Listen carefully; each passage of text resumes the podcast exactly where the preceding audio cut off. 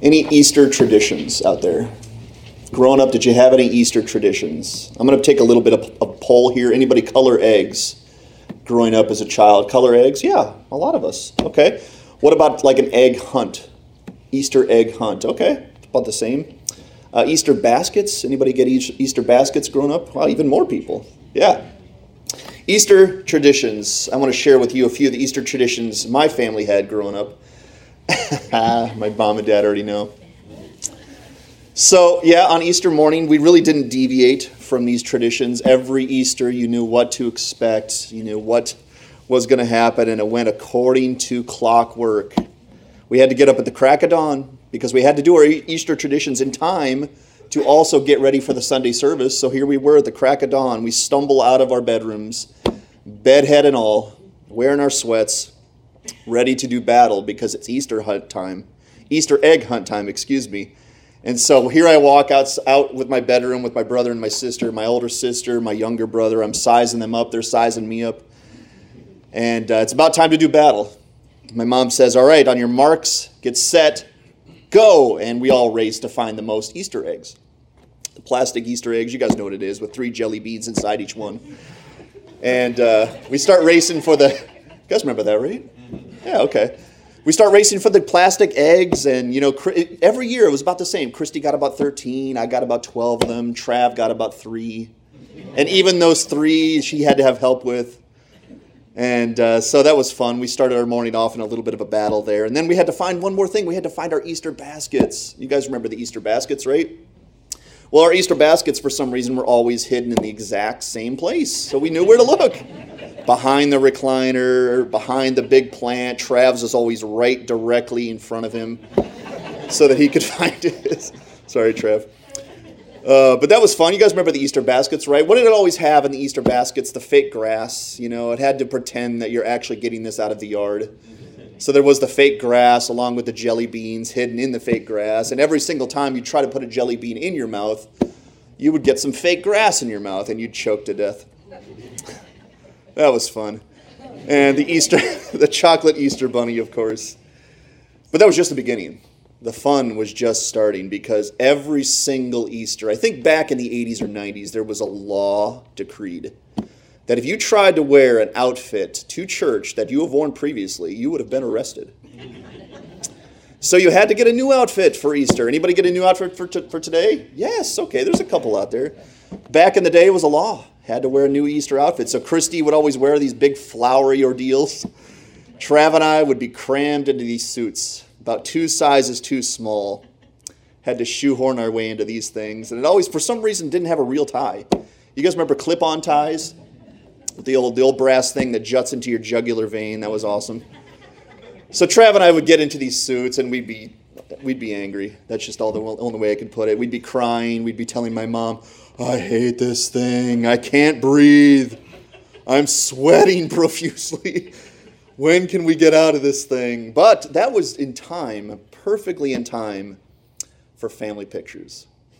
And where do you take family pictures on Easter? You take them outside because everything is budding and blooming and it's gorgeous. So my mom would line us all up like death row in our new outfits.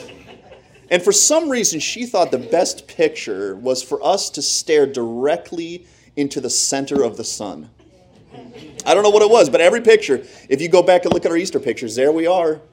And she would always tell us, now you keep your eyes open. Grandma wants to see her eyes. Mom, I'm blind. I can't see anything. I hate this suit. Why are we doing this? But it was perfect because right after that we went to church in good spirits.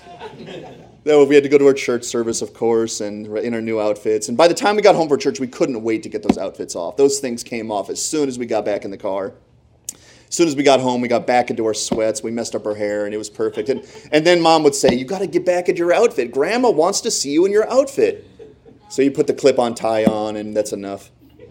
Get ready for dinner. And then you would go to dinner, and I need to pull the audience again. Every single dinner on Easter was always the same. What was the main course? Ham. What is going on with Easter and ham? Can we deviate once from ham? I hate ham. I don't.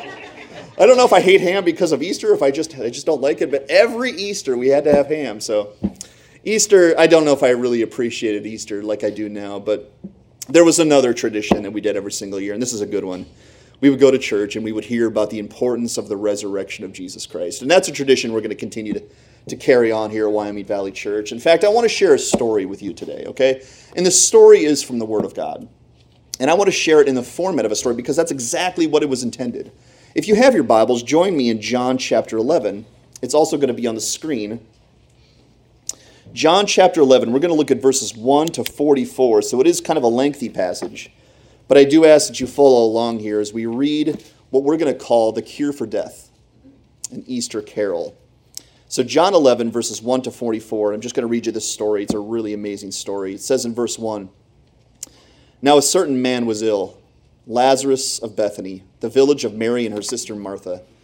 It was Mary who anointed the Lord with ointment and wiped his feet with her hair, whose brother Lazarus was ill. So the sisters sent to him, saying, Lord, he whom you love is ill. But when Jesus heard it, he said, This illness does not lead to death. It is for the glory of God, so that the Son of God may be glorified through it. Now Jesus loved Martha and her sister and Lazarus. So when he heard that Lazarus was ill, he stayed two days longer in the place where he was. Then after, he said, after this, he said to the disciples, Let us go to Judea again. The disciples said to him, Rabbi, the Jews were just now seeking to stone you, and you're going to go there again? Jesus answered, Are there, are there not 12 hours in the day? If anyone walks in the day, he does not stumble, because he sees the light of this world. But if anyone walks in the night, he stumbles, because the light is not in him. After saying these things, he said to them, Our friend Lazarus has fallen asleep but I go to awaken him. The disciples said to him, Lord, if he has fallen asleep, he will recover. Now Jesus had spoken of his death, but they thought that he meant taking rest and sleep. Then Jesus told them plainly, Lazarus has died, and for your sake I am glad that I was not there, so that you may believe. But let us go to him. So Thomas called the twins, said to his fellow disciples, Let us also go, that we may die with him. Now when Jesus came, he found Lazarus had been already in the tomb four days. Bethany was near Jerusalem, about two miles off, and many of the Jews had come to Martha and Mary to console them concerning their brother. So when Martha heard that Jesus was coming, she went and met him, but Mary remained seated in the house. Martha said to Jesus, Lord, if you had been here, my brother would not have died. But even now I know that whatever you ask from God, God will give it to you. Jesus said to her, Your brother will rise again. Martha said to him, I know that he will rise again in the resurrection on the last day. Verse 25 Jesus said to her, I am the resurrection and the life. Whoever believes in me, though he die, yet shall he live. And everyone who lives and believes in me shall never die. Do you believe this? She said to him, Yes, Lord, I believe that you are the Christ, the Son of God, who is coming into the world. When she had said this, she went and called her sister Mary, saying in private, The teacher is here and is calling for you. And when she heard it, she rose quickly and went to him. Now Jesus had not yet come into the village, but was still in the place where Martha had met him. When the Jews who were with her in the house consoling her saw Mary rise quickly and go out, they followed her, supposing that she was going to the tomb to weep there. Now, when Mary came to where Jesus was and saw him, she fell at his feet, saying to him, Lord, if you had been here, my brother would not have died. When Jesus saw her weeping, and the Jews who had come with her also weeping, he was deeply moved in his spirit and greatly troubled. And he said, Where have you laid him? They said to him, Lord, come and see. Jesus wept. So the Jews said, See how he loved him. But some of them said, Could not he who opened the eyes of the blind also have kept this man from dying? Verse 38 Then Jesus, deeply moved again, came to the tomb. It was a cave, and a stone lay against it. Jesus said, Take away the stone. Martha, the sister of the dead man, said to him, Lord, by this time there will be an odor, for he has been dead for four days. Jesus said to her, Did I not tell you that if you believed, you would see the glory of God? So they took away the stone. And Jesus lifted up his eyes and said, Father, I thank you that you have heard me. I know that you always hear me, but I said this on account of the people standing around, that they may believe that you have sent me. Verse 43 When he had said these things, he cried out with a loud voice, Lazarus, come out! The man who had died came out, his hands and feet bound with linen strips and his face wrapped with a cloth. Jesus said to them, Unbind him and let him go. Amen. We're going to talk about the cure for death today. The cure for death. People are diverse, aren't they? We all have different backgrounds and cultures and experiences and perspectives that shape our thinking, but we all have at least two common denominators. Number one is we were all born, and I want you to take a look at the slides because a little over a week ago we had our sixth child, Marcus. And there he is. I had to put a picture of Marcus up there because why not? So there he is. There's our new little boy. And so that's common denominator number, one is we were all born. But we all have another common denominator. Number two is we will all die. And that's just a reality. We love life, but death is every single person's enemy on the earth. Death is like the big elephant in the room. We all know it's coming. We all dread it. It haunts us endlessly, and yet we try to act as if it's not real, if it's not there. I know this is a Christmas story, but if you remember in the story, The Christmas Carol by Charles Dickens, death was coming for a man named Ebenezer Scrooge. You guys remember that story? But Scrooge in this story was spared death through the warnings of three spirits. That story has become one of the most famous and beloved stories of all time. In fact, I would say it's probably my favorite story of all time because of what it means with the redemption of Scrooge and the avoidance, or better, his delay of death by listening to the warnings of the spirits. But unlike the Christmas carol, our story or our carol today that we just read actually happened. It's not a tale, it's not a story written by somebody. It actually happened and it was recorded. Jesus has a friend and his name is Lazarus. But unlike Scrooge, Lazarus isn't going to get a vision. He's not going to be dreaming.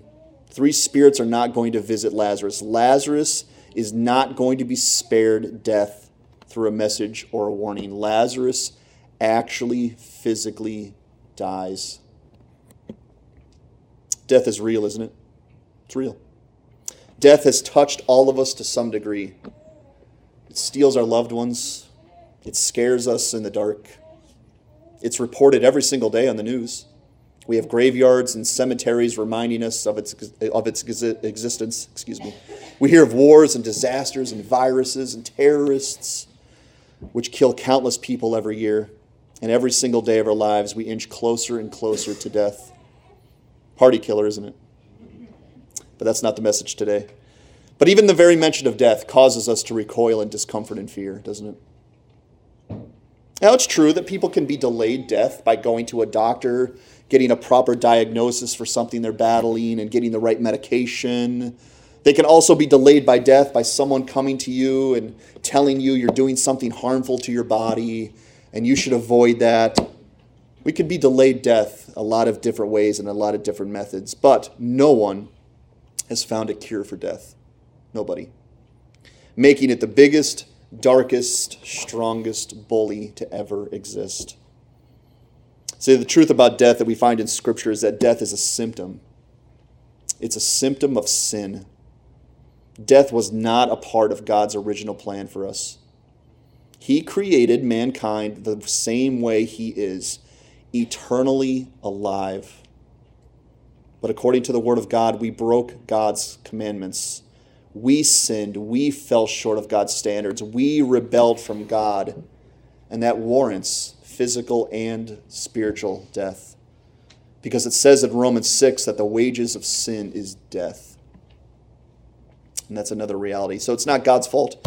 It's not God's fault that we are destined by our sin to hell. We are the ones who chose to rebel against God, our Creator. And because of this, we have all died spiritually, every single one of us, and we all await physical death. And I have to set the stage there because we have to understand the gravity of our topic today. It's important. And because of this, death is now every single person's destiny forever, unless we find a Savior. See, the world's solution to death, just on the screen there, the world's solution to this problem called death is simply to not think about death. Put it out of your minds. Act like it's not there. Act like it's not coming. And just have a great time on the earth. And by doing so, maybe you can suppress death.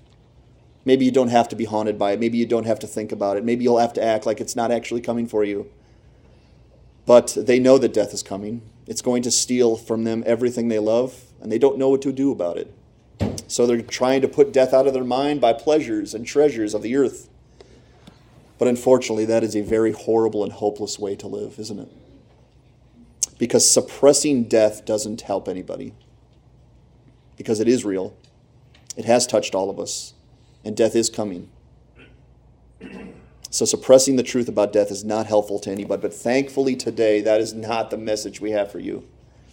Because there does exist a cure for death. And he's a person. On this Easter Sunday, we want to look at our enemy, death. We want to look at him today. Through the lens of life. We want to look at death through the lens of life, eternal life.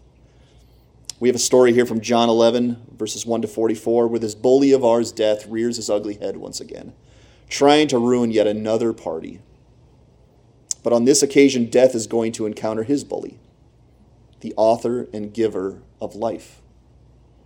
And this life giver is undefeated in his battles with death. He has a weapon of warfare. This life giver has a weapon of warfare that death cannot withstand and cannot defeat. And that weapon is called resurrection. And it's a mighty weapon. It is a mighty weapon. The story we're about to study today, we're going to go in more in depth in this story. It's crucial for every single one of us because it speaks about the cure for death. I know we all have different ailments and things in our uh, medical history that some of us will face and others will not, but every single person has to think and consider death because it comes for every single person. But this cure that we have for death is not like one of those bogus reports you get on a fraudulent website about instant wealth or instant fitness. The cure that we have today has been tested and proven, and it's 100% accurate. And this cure that we're going to speak about today is backed by the testimony of the one true God who is incapable of lying. So if he says there's a cure for death and he's the one true God, it's 100% accurate. So if you will believe today, you will see the truth and you will find and experience this cure for death forever. And that's what we want to have for all of us today. But it doesn't matter if you're smart. It doesn't matter if you're successful, rich, funny, or important. Death is coming for all of us, and it's not a respecter of persons, is it? So let's look at the story today because the story deals with the cure for death. And I'm going to do this story in a little bit of an interesting way. I'm going to do it in sort of a play format. I'm not going to be acting anything out, so we're not going to bring any uh, people up here in costumes or anything like that. But I'm simply going to put this story in the format of a play into six scenes because I think that's going to help us understand this, this story. But by doing so, I don't want to act as if this story is just a story because it's an actual recorded event. It actually happened. But in every good play, you first have to look at the characters, right? There's a few characters in this play. And the first character we encounter is this person called Lazarus. He's a friend of Jesus. And Lazarus in this story is going to be the victim of death. And Lazarus is going to represent every single one of us. And the way he does that is by dying. Lazarus is going to be the victim of death, and he's going to represent each one of us. The second character we look at is death, and we're going to call him the bully. Death is going to represent death, which is coming for every single one of us. So that's character number two. Character number three and four, I guess you could say, are Mary and Martha, the sisters of Lazarus, Lazarus, and we're going to peer into their minds a little bit to get an understanding of what they think about life and death. The next character is the most important one. It's the Lord Jesus himself, and he's the life giver. He actually is going to be our cure for death today. So you need to really pay attention to what Jesus says and what Jesus does because he is the cure. The next character are Jesus' disciples. We're going to call them the students because they are simply going to follow Jesus and learn from Jesus about what it means to have life and to bring life about. And they're going to learn about its author, Jesus himself. So they're really important as well. And the last character we're going to have is simply the crowd, the audience. There's an audience here. I don't know if you've ever been to a concert or a sporting event, if you've ever sat close to the stage or close to the court, you get a really good picture and idea of the talent that's before you, don't you? Well, the crowd is going to be really close to see Jesus do something simply amazing. And I wish I could have been one of those people. But we get to look today at this, at this event and we get to awe ourselves, and I hope you will. So go on this journey with me. We're going to look at six different scenes, okay? The curtain's about to open up, and we're going to look at scene number one. And the stage is set by this one thing Lazarus is ill. Jesus' friend, Lazarus, is very ill. If you saw Lazarus in this play, he's probably on his bed, unable to really function, unable to live his life. And that sets the stage. Lazarus is ill, and Jesus loves Lazarus. So everything is going to come from that.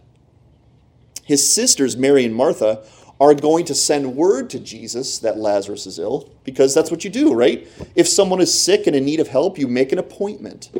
You go and get a doctor who can help that person. But Mary and Martha had already seen countless miracles from Jesus. They know what he's capable of.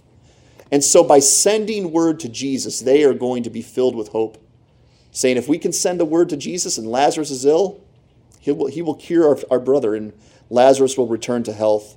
Because by now everyone had seen and heard of Jesus, curing the lame, curing the blind, curing even lepers who were covered in head to toe in boils. So no doubt Mary and Martha are filled with hope, thinking if they can get the word to Jesus, Jesus will do something. Jesus will rush to Lazarus' side. He will find out what's wrong with Lazarus, and in an instant, he will cure Lazarus. Because I'm sure Mary and Martha are filled with hope at this moment, saying, Okay, Lazarus, this is a bad situation but we've seen what Jesus can do. We know that he loves Lazarus. So if we can get the word to Jesus in time, he will heal Lazarus and Lazarus will come back to health. Don't we like happy endings and stories? We like that, right? We want a happy ending. If you ever watched a movie or read a book and it's kind of grim and kind of dark, you're holding out hope that the end turns around, right? That by the end of the story, everything is rosy and everything is a happy ending and people ride off into the sunset because that's what we like in stories. So I think no doubt Mary and Martha are hoping for that for their brother. Saying, Get the word to Jesus. Jesus is capable. Jesus loves him. He will cure him, and everything will be rosy. So that's scene number one. Lazarus is sick. Mary and Martha want the word sent to Jesus, and they're going to get there, there as fast as they can. So we come to scene number two. Jesus gets the word about Lazarus, so it actually is successful. They take the message to Jesus and the right people get to Jesus in the right amount of time. But when Jesus hears that Lazarus is ill, he almost seems stoic about it, almost like he doesn't care.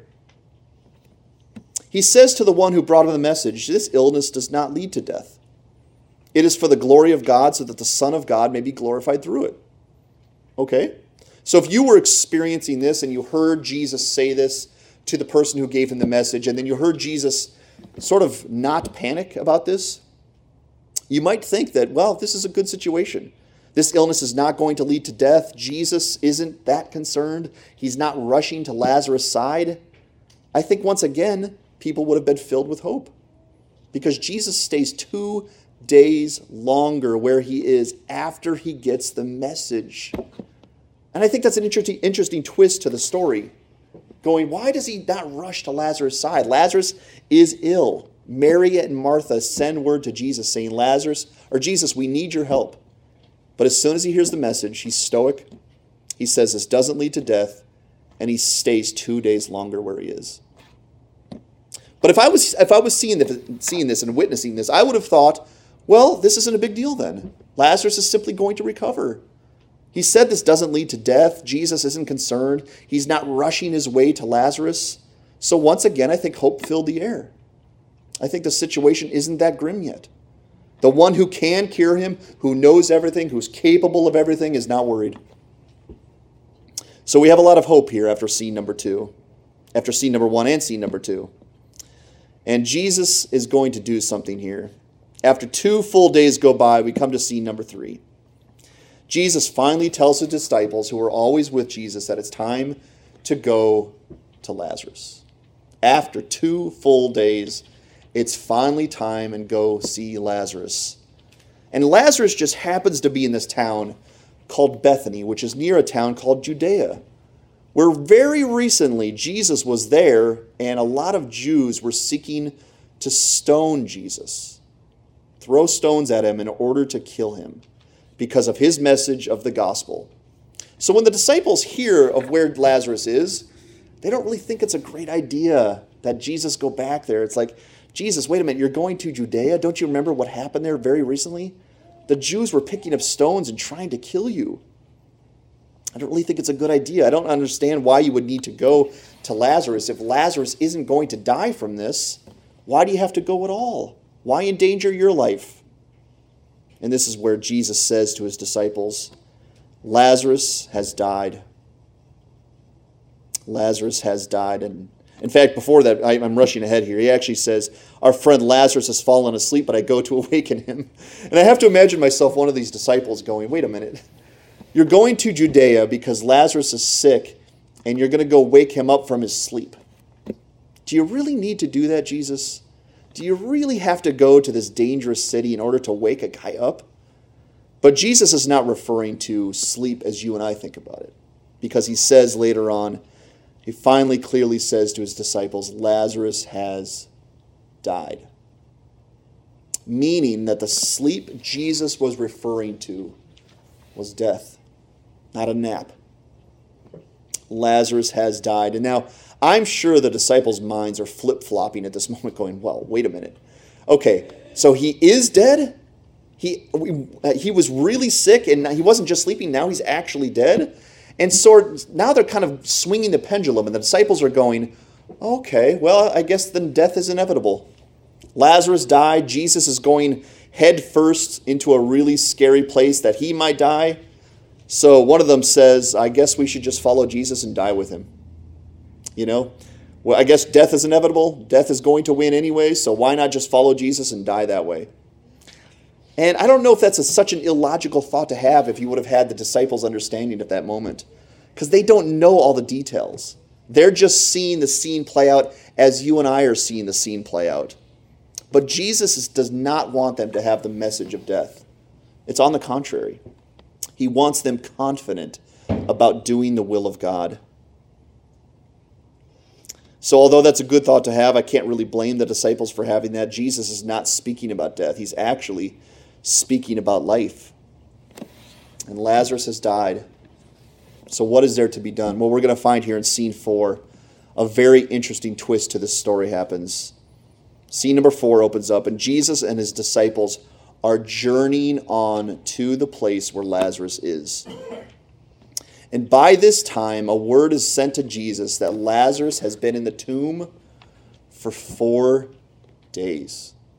So Lazarus is not asleep, He's not badly off. He is dead, and he's been dead for four days. They've put him in the tomb. It's over.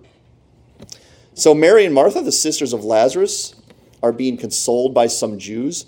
But when they hear that Jesus is finally on his way to them, Martha immediately rushes to Jesus and basically says to Jesus, Jesus, thank you for coming. But it's too late. I appreciate the love and the concern you have for Lazarus, but there's nothing to be done. The ship has sailed, it's over. Lazarus actually died. We put him in the tomb. It's over. If you would have been here, Jesus, you could have some, done something about it. But now it's too late. It's over. And Jesus looks at Martha and he says this phrase to her Your brother will rise again.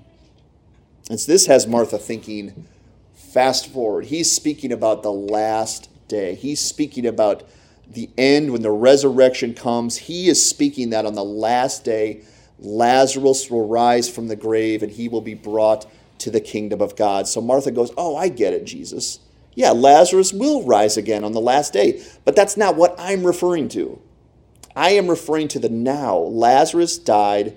We sent word so that you could cure him, but now he's dead and it's too late. But Jesus is not speaking, I don't think, primarily about the physical or primarily about the spiritual. I think he's talking about the entire purpose of life, saying, I am in charge of death. I am in charge of life. And you're about to see something here that death does not make the rules. God makes the rules. And Martha, you need to understand that who's in charge here? Death is not in charge. Death bows to me. And it's interesting here that when death is lurking, we all kind of consider the end is near, isn't it? That when death comes, when death is knocking at our door, death is in charge. Death will let us know if we're going to live longer or not. Death will let us know if it's coming for us or not. But we have to remember here God is in charge. God is in charge of life, God is in charge of death. And although Lazarus does die, there is not a period here. This is not the end of the story because that would not be a very encouraging story to tell you today. Because there's two more scenes. And we come to scene number five. Jesus finally makes his way to the tomb. Now he says, I want to go to the tomb. I want to go to Lazarus' body. I want to go see my friend. Okay, Jesus, he's in the tomb. We can take you to the tomb. So they do. They take Jesus to the tomb. And now we have sort of an awkward moment. Mary is now speaking to Jesus, and she's reiterating to Jesus what Martha already said Jesus, if you would have come earlier, you could have saved my brother, but now he's dead and there's nothing to do. Thanks for coming, but you're not needed any longer. And at this point, we see that Jesus is saddened. It says he's deeply moved in the spirit. Jesus is sad. And I don't think he's sad because Lazarus died, because he wasn't sad when he heard Lazarus was ill. He wasn't sad when he learned that Lazarus was in the tomb for four days, but now it says Jesus wept. And the reason I think Jesus cries is because he's genuinely moved that they have to face such an inward struggle because they simply do not yet know what Jesus is capable of. And I don't think it's sort of a rebuke that he's giving them. I think he's actually deeply moved that they feel so alone and so threatened by death when they don't have to be. So Jesus cries. And then Jesus demands to see the body. I want to see Lazarus. That's why I came. I want to see the body. So they guide him to where Lazarus is, they guide him to the tomb. Um, this is where it sort of really relates to Easter very well because you guys can picture the scene here, right? There's a big tomb with a stone rolled in front of it. Does that sound familiar? And Jesus wants to see the body. So what do they have to do? They have to roll this huge stone out of the way. And by this time, Mary and Martha are going, okay, Jesus, thanks. Again, it's really kind that you're here. Thank you for coming. But this is not a good idea. Lazarus has been dead for four days. So let's assume Lazarus died on a Monday. It's now Friday. And Jesus says, I want to see Lazarus. But Lazarus is in a tomb, Jesus. He, I mean, there's a stone rolled in front of the tomb. It's over, it's gone. But Jesus says, I want to see Lazarus. Roll the stone away. So now we have a very awkward scene. It's super awkward. I have to picture this as a very awkward scene if I'm anybody but Jesus. Because Lazarus isn't sick, he's not badly off, he's not near death. He's been in the tomb for four days he is flatlined. So much so that his sisters are concerned about the odor. Don't roll the stone away, Jesus. We don't want to smell him. It's dead. It's over. The body stinks. What is the point of all this, Jesus? Why are you here now? He's in the grave. It's too late. What's the point of this? And here we have an awkward scene because Jesus says, Roll the stone away. Roll it away. So he does. They do. At Jesus' command, they roll the stone away. And Jesus says this phrase to his two friends Did I not tell you that if you believed, you would see the glory of God? If you believe, you will see that God is in charge, not death. Death does not make the rules, God makes the rules. Roll the stone away. So they do, and we come to the last scene. This could be a very awkward scene if God doesn't show up. Because they roll the stone away at Jesus' request. They do. And Jesus lifts his eyes up to heaven and he thanks God. He thanks him. He doesn't ask him, he thanks him. He knows who's in charge, he knows what he's capable of, he knows why Jesus was sent to Lazarus. So he lifts up his eyes and he thanks the Father.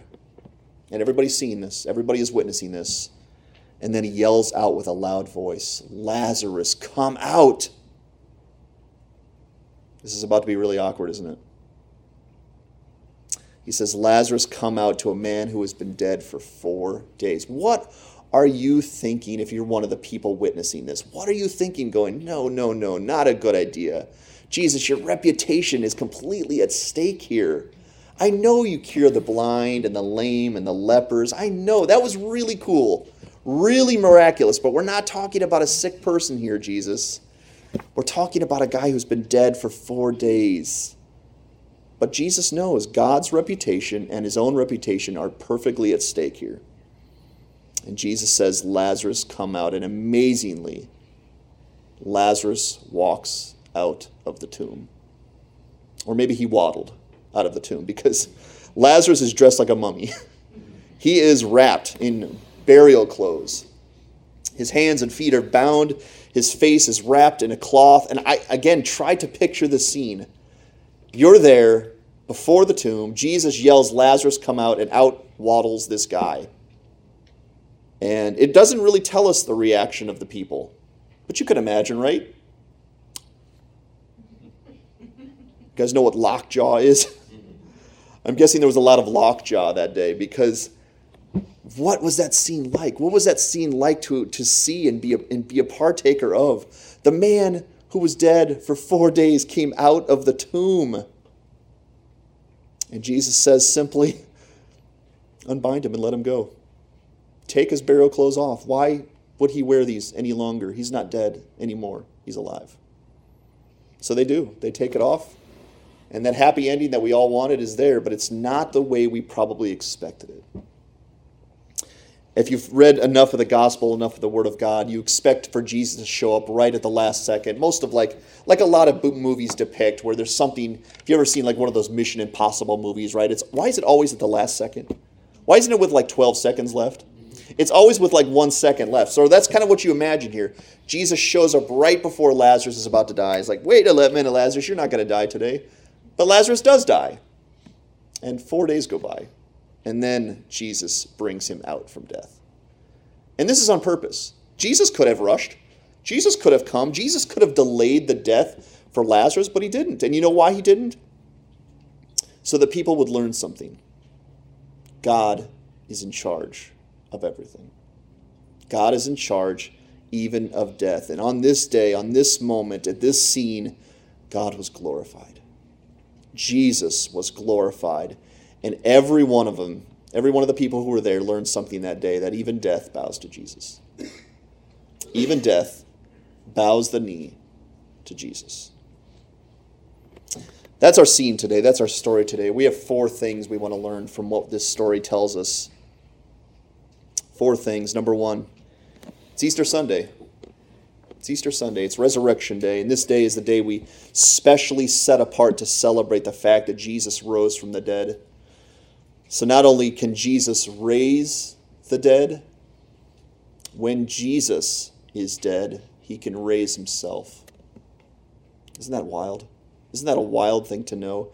That even when Jesus actually dies, because Jesus too actually physically died, he rose himself from the grave three days later. And this story is a great parallel to the greatest story we've ever heard about Jesus raising from the dead. And we need to learn something from that because it proves to us that we have a cure for death. We have a cure for the biggest, strongest, scariest thing we can all encounter and that Jesus has the authority over who and when someone lives and someone dies. There are a lot of graves and tombs made famous for who is buried in them, aren't there? King Tut. A lot of people from Hollywood. There are a lot of famous graves and tombs because of who is buried there, but there's only one tomb in existence in the history of time that is famous for who's not buried in it. And that's the Lord Jesus himself. So death came for Lazarus, and Jesus pulled him back to life. life. Death came for Jesus, and Jesus shattered the gates of death and rose again. So Jesus is in charge of everything. Jesus is in charge of everyone, regardless if the odds are against him and regardless if anyone hates him. Jesus is in charge of everything, including death. That's the first thing we need to learn. Number two, Jesus died so that he could taste death for all of us. so that we don't have to. Jesus tasted death so that death doesn't have to taunt us any longer. If we believe in Jesus, death will not be our final chapter. Physical death is going to come to all of us, but those who believe in Jesus, Jesus changes death from the period, the last chapter, to a door, an entryway. And that death is now an entryway into the kingdom of God. Because God has authority over death. So by believing in Jesus, death is not the end of the end of the story. Death is not the period. Death is not the final chapter. Those who believe in Jesus are replaced, are given eternal life. And that is what we celebrate here today that Jesus conquered death. He conquered it back with the story in Lazarus, and he conquered it by raising himself from the grave. So that every single person who believes in Jesus can be confident of this one thing I too will live. I too will live forever. If we reject Jesus, we have to pay for our own sins by dying forever. Life will never come to us again. If we reject Jesus, we are rejecting the only life giver. And if we reject him, we are on our own. And we will, we will die. We will face death for all of eternity. But if we believe in Jesus, death cannot taunt us any longer. Number three. If anyone desires to turn to Jesus today, because that is the point, we have some visitors here. I don't know the state of people's souls here in the room. But if anyone desires to turn to the life giver today and find salvation from their sins, eternal life is available. The door is open for you today. We have to simply turn away from our sins and put our faith in Christ. And as soon as we do that, and I mean, there was a moment here where Jesus said to Lazarus, Lazarus, come out. And Lazarus woke up from the dead. As soon as you turn from your sins and place your faith in Jesus, you're alive. You're alive forevermore. And even physical death cannot taunt you, cannot mock you, cannot come to you and say, I own you, because you have eternal life in God. And our Lord Jesus, where is he today? Is he in the tomb? Is Jesus in the tomb today? Where is he? He's on his throne. And if Jesus conquered death, and Jesus is alive today, and we follow him, do you get the pattern here? We too will be alive forevermore. So, do you have a cure for death? Do you have the cure for death? Or is death coming to ruin everything that you love. If you believe in Jesus and turn to Him, you will have the cure for death. It's that simple. A young child can have the cure for death. An old man or woman can have the cure for death. A smart person can get the cure for death. A dumb person can get the cure for death. A rich person, a poor person, an important person, a nobody can find the cure for death because it belongs to the Lord Jesus Christ and it belongs to us if we have faith in him. So do you do you need to turn to Jesus, to the life giver today? Number 4. If you already believe in and follow Jesus, and I know there are several in this room who do, then you have nothing to fear. Do you know that? Do you know this separates you from the rest of mankind who is terrified by death, terrorized by death? If you believe in and follow the Lord Jesus Christ, not even death can taunt you because death is now a door to life. Do you see how interesting that is? Do you see how ironic that is that death comes to spoil everything and Christ changed it into a door, to an entryway to the kingdom of God? So if you're a Christian, if you follow Jesus Christ, you have nothing to fear. Nothing to fear. Who is man compared to God? What is death compared to eternal life? We should walk in the day as Jesus did, and we have no reason to stumble if we follow Jesus Christ. If we obey Christ's commandments, they are life giving oxygen to our souls. And I want to tell you today live boldly for Jesus, live courageously for Jesus, stand up to death today, and live victoriously in life. Death doesn't have to bother you anymore. Death doesn't have to scare you any longer. That's what holds us back from things, right? The reason I don't is because it's too risky. The reason I don't follow Jesus, maybe the reason the disciples didn't want to go to Judea with Jesus is because of the Jews stoning him. What if they get stoned too and die? That's scary. But Jesus says, you have to remember, disciples, death doesn't make the rules, and the Jews don't make the rules, and anybody who hates me doesn't make the rules. I make the rules. And if you're a Christian, you are guarded by the power of God, and death cannot hurt you. So live victoriously today. To wrap this up, I want to reiterate that Jesus is in charge of everything and everyone, and nothing, even death, can thwart the plans of God. It tried, right? Lazarus, he's a godly guy. It would be nice to not have him on the planet any longer. Dead. Four days later, back alive. Jesus is in charge of everything. Death bowed to Jesus on that day. Do you bow to Jesus in your life? Don't suppress death. Don't act like it's not coming. Get the cure for death. Get the cure. If you need to turn to Jesus today, I told you you can come and speak with me. I would love to speak with you about how you can have the knowledge, the assurance, the understanding that you have the cure for death, but you can also bypass me and go directly to the life giver through prayer. And you could say to the life giver today, I need you. I've sinned. I've broken your commandments. I've warranted physical and eternal death, but I know you're the life giver. I know what you're capable of, Jesus. Heal me today. Give me life today. And 100% of the time, He has and He will. We have the cure for death, and this world needs it. Go out and send this message to the world. If you have this message, do like the old song says don't hide it under a bushel, set it on a stand. Put it on a mountain. Shout it from the rooftops. You have the cure for death. Don't you think the world needs that?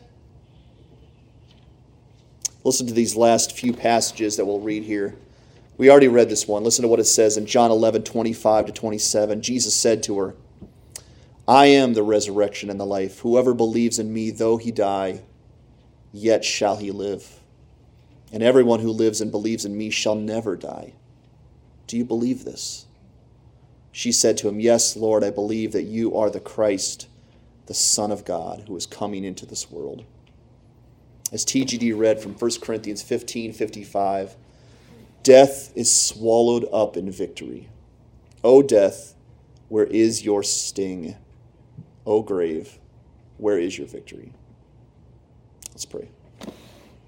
Father, thank you for this message today. Thank you for the cure for death. Thank you for your great love on the cross. That's why you came. We know that. We believe that. We listen to that today. You didn't come to condemn, you came to save. You came to heal. You came to restore. You came to pick up.